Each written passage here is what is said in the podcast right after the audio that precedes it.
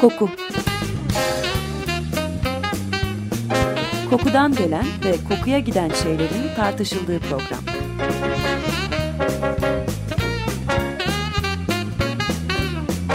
Hazırlayan ve sunan Vedat Ozan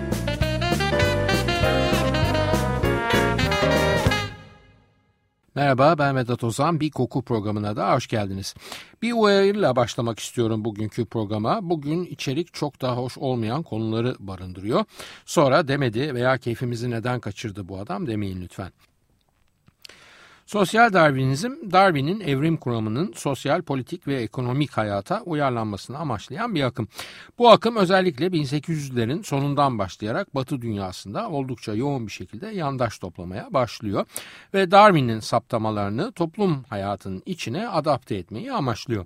Biyolojik ve antropolojik bilimsel bazı verilerin manipülasyonu olarak da adlandırabileceğimiz bu akımın Ardında saf ve dayanıklı olana ulaşma arzusu önce Ögenix denen ırkın saflaştırılması akımına yol açıyor. Ardından da 2. Dünya Savaşı sırasında yaşanan soykırım olaylarına. Bu akımın savunucusu olan muhteremlerin temel önermesi de şu, sağlıksız olanları ayıklayalım ki sadece sağlıklılardan oluşmuş saf bir insan türüne ulaşabilelim. Stellvertreter des Führers Almanca bir tanım, Türkçesi önderin vekili demek. Tanım bir makam belirtiyor ve Führer yani Adolf Hitler'in yanındaki en yüksek onursal mevkiye işaret ediyor. Bu mevkinin sahibi ise Walter Richard Rudolf Hess. 1894 yılında Osmanlı İmparatorluğu yani İskenderiye doğumlu Rudolf Hess Nazi Partisi'nin önde gelen isimlerinden biri.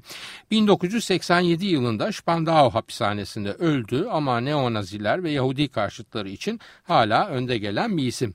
Nazizmden ayrı düşünemeyeceğimiz ırksal temizlik teorilerine de ilginç bir cümleyle katkısı var Hess'in. Bir kitle toplantısında diyor ki muhterem Nazizm uygulamalı biyoloji yani applied biology'den başka bir şey değildir.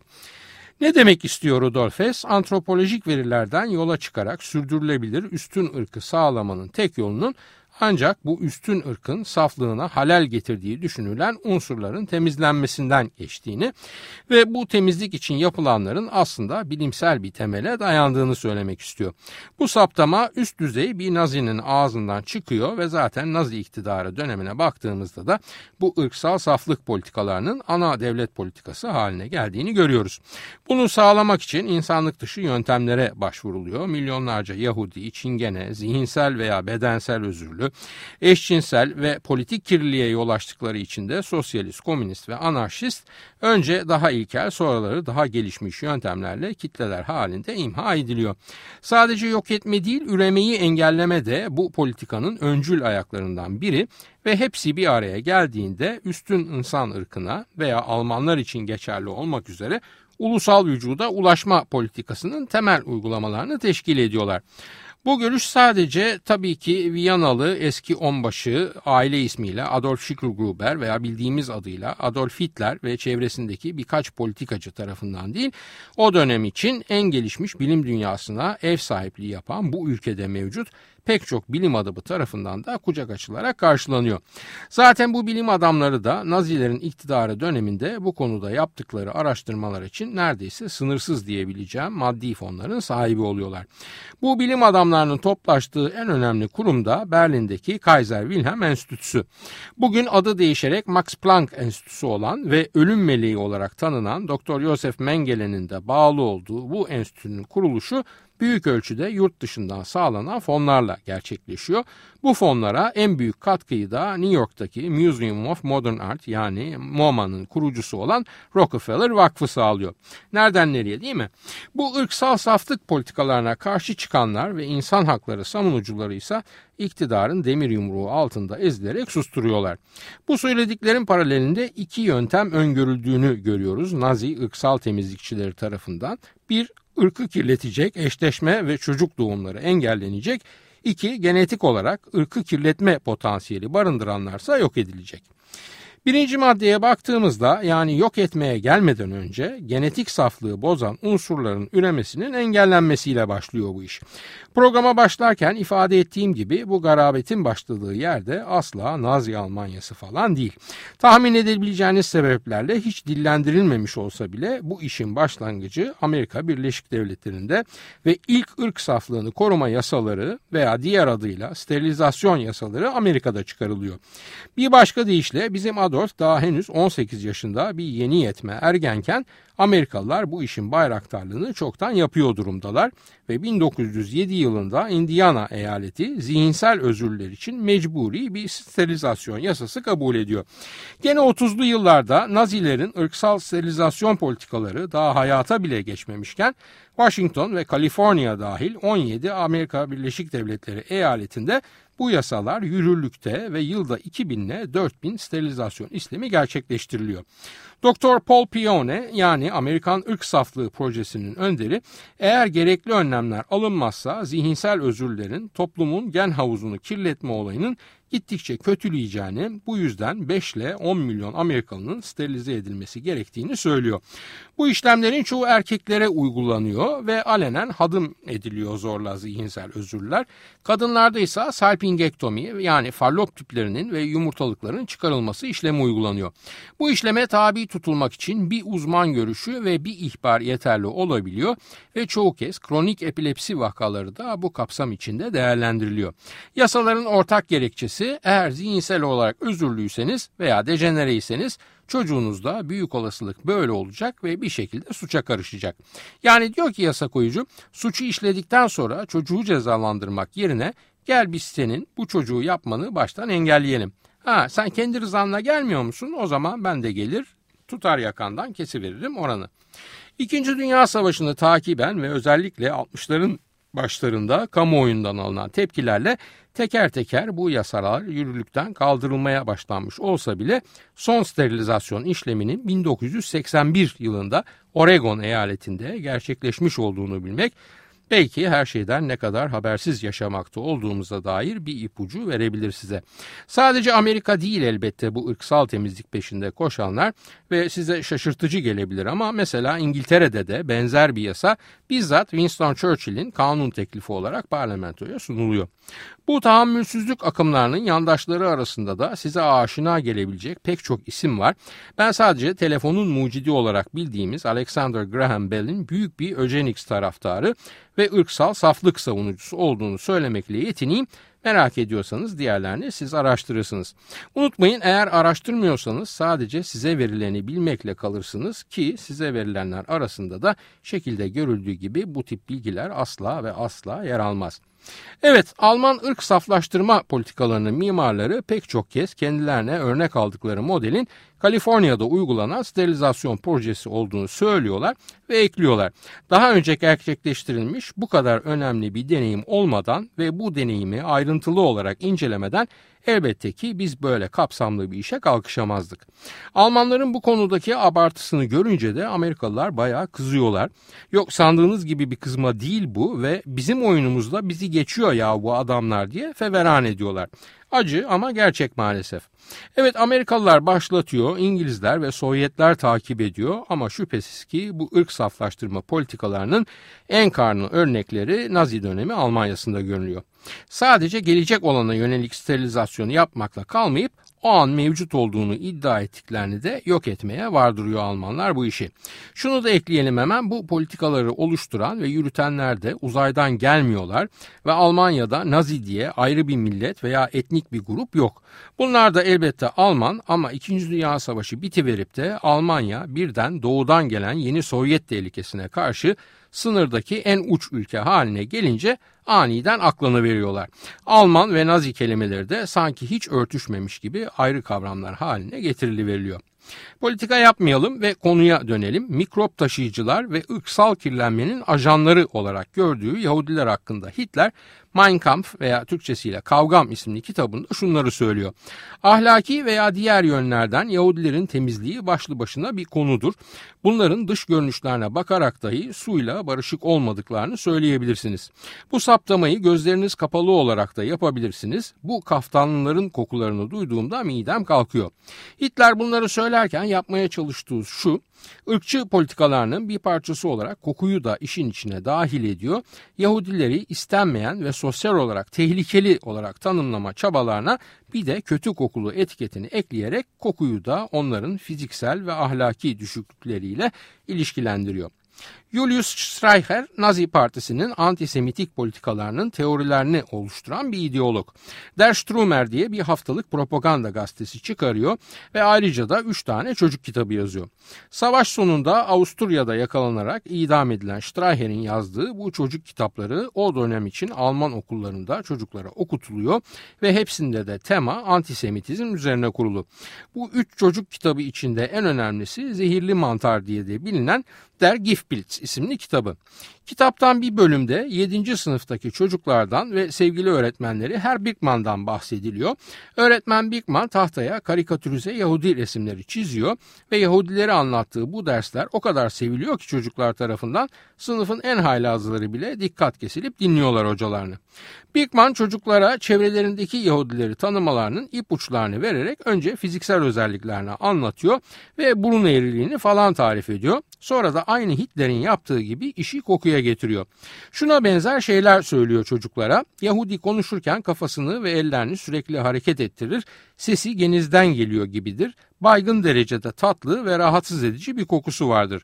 Bundan dolayı eğer burnunuz hassassa Yahudileri kokularından tanıyabilirsiniz. Peki Yahudilerin ırksal saflığı bozduğuna karar verdiler.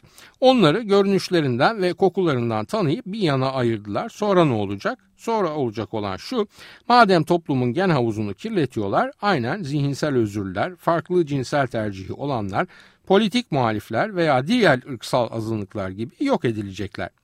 Bunun içinse başta ilkel yöntemler uygulanıyor. Yani sıraya sokup silahla taramak, bir kısmını kamyona bindirip motorun egzozunda kamyonun kasasının içine yönelterek egzoz gazıyla boğmak falan. Ancak bu öldürme şekillerinin verimsiz ve pahalı olduğunun ortaya çıkması üzerine hepinizin bildiği gibi hidrojen siyanit gazıyla zehirleme giriyor devreye. Bu gazı da biz Ziklon B adıyla biliyoruz. Garibanlar önce duş alacaksınız, bitlerinizden temizleneceksiniz diyerek hava geçirmez bir odaya dolduruluyorlar Ardından da odanın tepesindeki delikten ziklon B kristalleri boca ediliyor üstlerine. Belki bilenleriniz vardır ziklon B kristalleri havaya karışıp gaza dönüşürken acı badem kokusunu çok fazla andıran bir koku salıyorlar ortalığa. Peki gazla adam öldürmek birden mi akıllarına geliyor bu muhteremlerin? Tabii ki hayır ve onlara ilham olan kimyasalların silah olarak kullanımına çok önceleri de rastlayabiliyoruz. Mesela Birinci Dünya Savaşı sırasında kullanılan hardal gazı. Siperin içinde bu öldürücü gaza maruz kalıp da tesadüfen hayatı kurtulan askerler sonradan bu gazı leylak, turp, sarımsak, soğan ve başta hardal olmak üzere muhtelif baharatın karışımından oluşan bir koku olarak tanımlıyorlar. Sarımsak, soğan dedim diye aldanmayın. Öldürücü olmasına rağmen kesin kes hoş bir kokusu vardı diye tanımlanıyor hardal gazının kokusu. Zaten elle tutulur bir nesne olmadığından tanımlamak için koku tarifine ihtiyaç duyuluyor haliyle.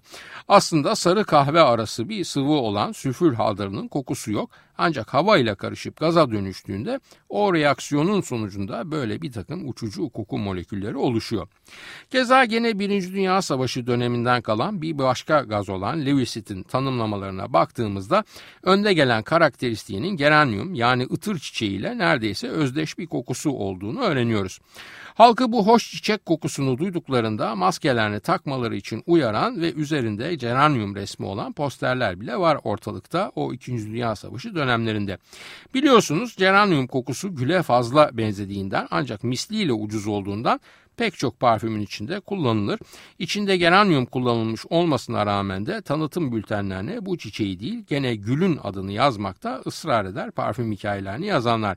Bir parfüm içerik malzemesi kadar güzel bile olsa bu tip kimyasal silahların kokusunu hiç duymamayı temenni ederek bir kahve molası verelim şimdi ve sonrasında devam edelim müsaadeniz olursa.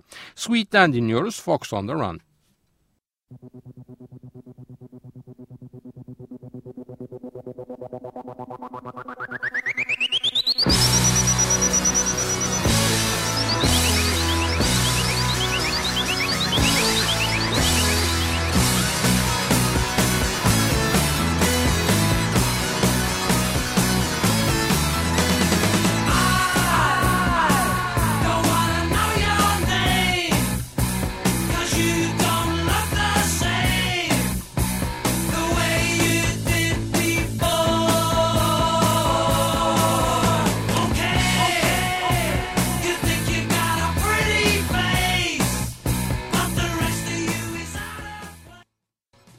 Radyosunu yeni açanlar için hatırlatıyorum. Açık Radyo 94.9 Koku programındayız. Ben Vedat Ozan.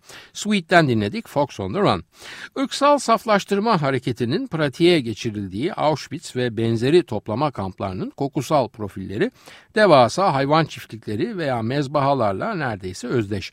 Kampa gitmek üzere yola çıkarılan mahkumlar hayvan nakli için kullanılan vagonlara tıklım tıkış dolduruluyorlar ve günler süren bu tren seyahati sırasında hem kendi vücutsal atıklarının yani dışkı ve idrarlarının hem de bu yolculuğa dayanamayıp telef olan mahkumların çürümekte olan cesetlerinin kokularını solumak zorunda kalıyorlar.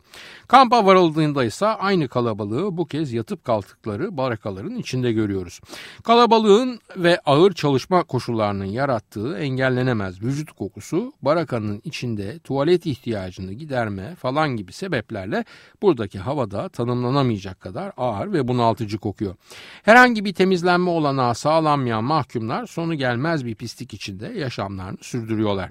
Bu ağır koku hem erkeklerin hem de ek olarak adet dönemlerinde vücut kokuları ilave değişim gösteren kadınların koğuşlarında yaşanıyor. Bu kokulu atmosfer mahkumlara gardiyanları tarafından hitap edilirken kullanılan pis Yahudiler veya insanlığın pisliği tanımlarının neredeyse destekleyicisi oluyorlar. Sadece gardiyanlar şikayetçi değil bu mahkumlarla özdeş hale gelmiş kötü kokudan mahkumların kendileri de kokularından rahatsız olup dönem dönem benzer tanımlamaları gene kendileri için kullanabiliyorlar.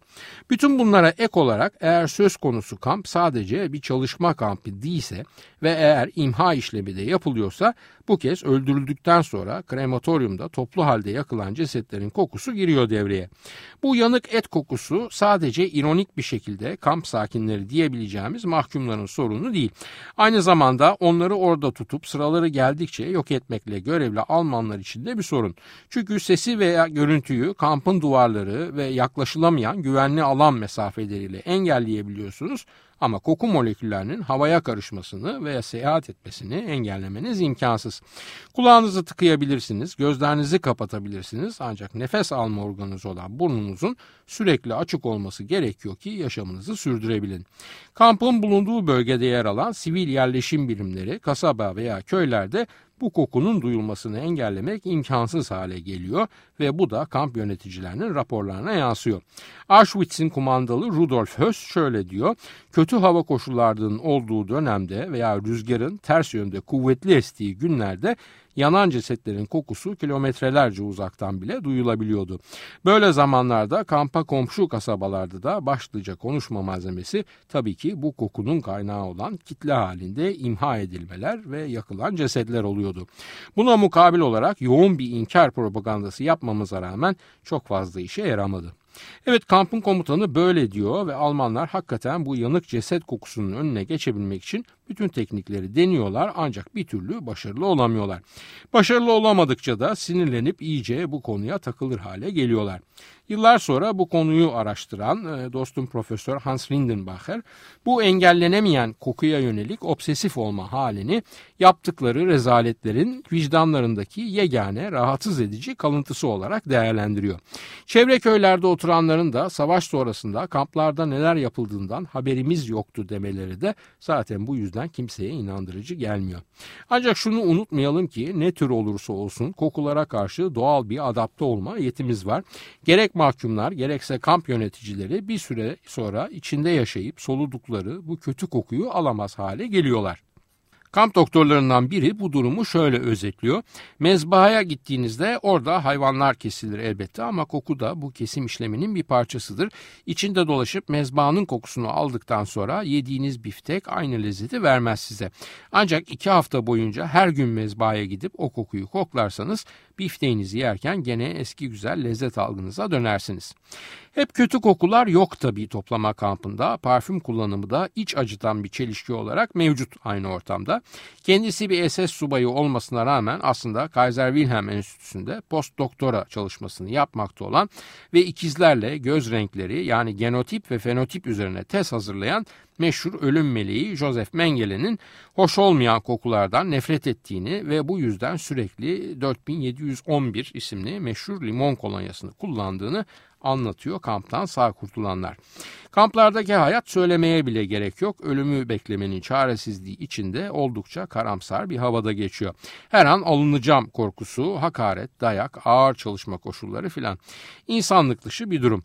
Böyle anlarda bir umut ışığına, direnci arttıran, canlandırıcı ve ferah imgelere de ihtiyaç duyabiliyor insan. Aynı limon kolonyasının o portakal, limon, bergamot ve aromatik bitkiler karışımının verdiği ferahlık gibi bir ferahlık anlatmak istediğim. Evet Milena Yesenska Kafka'nın tercümanı ve sadece iki kez görüşebildiği ancak çılgın bir mektup aşkı yaşadığı sevgilisi. Çok dik duran ve aykırı bir kadın bütün ömrü boyunca bu hatun. Zaten bu farklılığına vuruluyor biraz da Kafka onun. Milena Yesenska Yahudi olmamasına rağmen ırkçı politikaları protesto için takıyor sarı yıldızı yakasına. Ama tabii Almanlar protesto falan dinlemeyip Yahudi arkadaşlarıyla beraber gönderiyorlar onu Ravensbrück toplama kampına. 1944'te aynı kampta ölüyor Milena Yesenska. Ancak orada bulunduğu süre içinde o kadar dik durup çevresini de o kadar şenlendirip canlandırıyor ki kampa girerken koluna dövmelenen mahkum numarası olan 4714 veya Milena diye değil Az önce bahsettiğim o zamanların en meşhur limon kolonyası 4711 ismiyle çağırıyor koğuş arkadaşları onu. Bilginiz için ölümünden sonra bile şanın yürüyor 4711 lakaplı Milana'nın ve Fransız çağdaş sanatçı François Quadron Centre Pompidou galerisinde 4711 numaralı kolonya ismiyle Milena Yesenska'yı anlatan iki enstelasyon gerçekleştiriyor 1996 yılında. Bir de güzel canavar olarak anılan ve gene kendi aleminde bayağı meşhur Irma Grese isimli kadın subay var. Parfümünden çokça bahsedilen kurtulanların anılarında. Ravensbrück ve Belzen Bergen kamplarındaki kadın mahkumlardan sorumlu olan Grese aynı zamanda Nürnberg yargılamalarında asılan en genç savaş suçlusu olarak da tarihe geçiyor. İdam edildiğinde Irma Grese 22 yaşında. Sürekli çizmesi ve kamçısıyla dolaşan Irma kılığı bile kıpırdamadan mahkumlara ateş ederek öldürmesi ayrıca onlara çeşitli işkenceler yaparken bundan da sapkın bir cinsel haz aldığını belirtmesiyle biliniyor. Uzun lafın kısası sadistin önde gideni bu genç hanım. Koğuşlara girdiğinde saçına sıktığı parfümler dikkatini çekiyor hemen koğuş sakini mahkumların. Bu parfümler ya hazır aldığı ya da kendi başına karıştırarak hazırladığı kokulu solüsyonlar. Sadistliğiyle tezat teşkil edecek garabet bir rafine durum söz konusu yani. Fiziksel olarak aşağılanmış konumdaki mahkumlar kısa süre içinde olsa burunlarına dolan bu genç kız parfümünü keyifle işlerine çekiyorlar. 30 bin kişiyi kontrolünde bulunduran Irma hakkında hazırlanan iddianame onun sık sık koğuşlara dalarak gaz odasına gidecek kadın mahkumları seçtiğini, bunu yaparken de çok eğlendiğini dile getiriyor. Koğuşta bulunması böyle vahşi bir sebebe dayanıyor olmasına rağmen Irma koğuşu terk edince geride kalan mahkumlar hayatlarına geçici bir ışık yakan o kokuyu kaybettikleri ve gene koğuşun teneffüs edilemez berbat kokusuna geri döndükleri için ellerinde olmadan hüzünleniyorlar. Fan fatal olarak tanımlıyorlar bu genç sarışın kadını ve koku sürünerek koğuşlara girmesini de bir başka işkence şekli olarak değerlendiriyorlar. Oysa Irma aslında kullandığı parfümün ne kadar can yaktığının farkında değil ve onun çabası hoş kokular sürünerek kendini kampın kötü kokularından ayırmak ve farklı bir kokusal kimlik edinebilmek. Onlarca işkence ve cinayetle suçlanan Irma Grayse'nin bu vahşi olayları gerçekleştirdiğinde henüz 20 ile 22 yaşları arasını yaşamakta olduğunu tekrar hatırlatayım. Savaş sona erdiğinde bu bahsettiğim kamplar teker teker müttefikler tarafından ele geçiriliyor. Tabi bu arada gene pek duyduğunuzu sanmadığım pek çok katliam olayı bu kez ters yönde işliyor olmak üzere gerçekleşiyor. Mesela Amerikalılar Münih yakınlarındaki Dachau kampına girdiklerinde kamp alanı içinde yer alıp aslında kamp hayatı ile ilgisi olmayan Doğu cephesinden yaralı göndüğü için tedavi görmekte olan Alman askerlerinin yattığı hastane içinde yaralılarla beraber ateşe veriliyor. Ayrıca Alman üniforması giymiş her canlı kamp personeli midir yoksa kampın içeriğinden habersiz doğudan gelip transfer bekleyen asker midir bakılmadan kurşuna diziliyor. Bu konuda müttefiklerin kendi içlerindeki vicdan muhasebesi sonucu oluşan katliam raporlarını da General Patton eliyle buruşturup çöpe atıyor ve kimse de o dönemin bu güçlü asker figürüne gıkını çıkartamıyor. Kamplara ilk giren birliklerdeki askerlerin hepsinin ifadesinde ortak bir nokta var. O da daha kampa yaklaşırken duyulmaya başlanan ağır koku. Toplama kampı ve koku kelimelerini İngilizce olarak Google'a yazsanız bu konuda yüzlerce tanıklık ve savaş anısı okuyabilirsiniz. Ben uzatmamak için iki kısa örnek vereyim. 330. Levazım taburundan Glustrom o anı şöyle anlatıyor. Kampa geldiğimizde ilk izlenimim kokuydu. Berbat bir koku her yerdeydi ve şaşkın bakışlı tipler patetik bir ruh hali içinde bana doğru yürüyor, ne yaptığımızı görüp ne yapacağımızı tahmin etmeye çalışıyorlardı. 71. Piyade Tümeninden Yüzbaşı Pletcher ise şunları söylüyor. Kampa yaklaştığımızı kokudan anladık. Gunskirchen kampının kokusunda ömür boyu unutamayacağım bir şey vardı. Kuvvetli ve nüfuz eden bir kokuydu. Oradan ayrıldıktan 6 saat sonra 6 saatte ciple rüzgar altında yol aldıktan sonra bile hala Gunskirchen kampının kokusunu duyabiliyorduk. Giysilerimize bile nüfuz etti ve hep bizimle kaldı. Aslında Almanlar savaşın sona yaklaştığını hissettiklerinde pek çok gaz odasını ve fırını yıkıp imha edilememiş cesetleri de açık alanlarda yakarak görsel kanıtları yok etmeye çalışıyorlar. Ama az önce dediğim gibi kokuyu saklayabilmek neredeyse imkansız. Bu nedenle o kamplara giren müttefik askerlerinin anılarında ve belleklerinde bu ağır koku kaynağı olan vahşet ve felaketle birlikte silinmemek üzere yer alıyor ve o kokunun yol açtığı olumsuz duygu durum ölene kadar peşlerine bırakmıyor. Efendim bugün biraz karamsal bir program oldu farkındayım. Zaten bunun için programın açılışında sizi uyarmıştım. Ama hayat bu. Koku da hayatın bir parçası. Hayatın iyi yanlarında da kötü yanlarında da koku hayatla bir bütün olarak var. Çünkü burnumuzla her nefes alışımız aslında koklamak anlamına geliyor. Haftaya bir başka kokuda buluşmak üzere hoşçakalın diyorum. Soru, öneri, eleştirileriniz için e-posta adresimiz kokuprogrami.yahoo.com Yayınlarımızda adı geçen konulara ilişkin görselleri az sonra facebook.com Taksim Vedat Ozan Koku adresinde de görebilir. Yorum ve sorularınızı oraya da yazabilirsiniz. Ben Vedat Ozan, radyonuz kokusuz kalmasın sevgilerimle.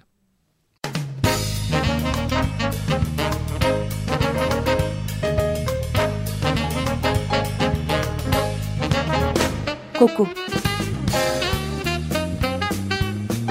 Kokudan gelen ve kokuya giden şeylerin tartışıldığı program.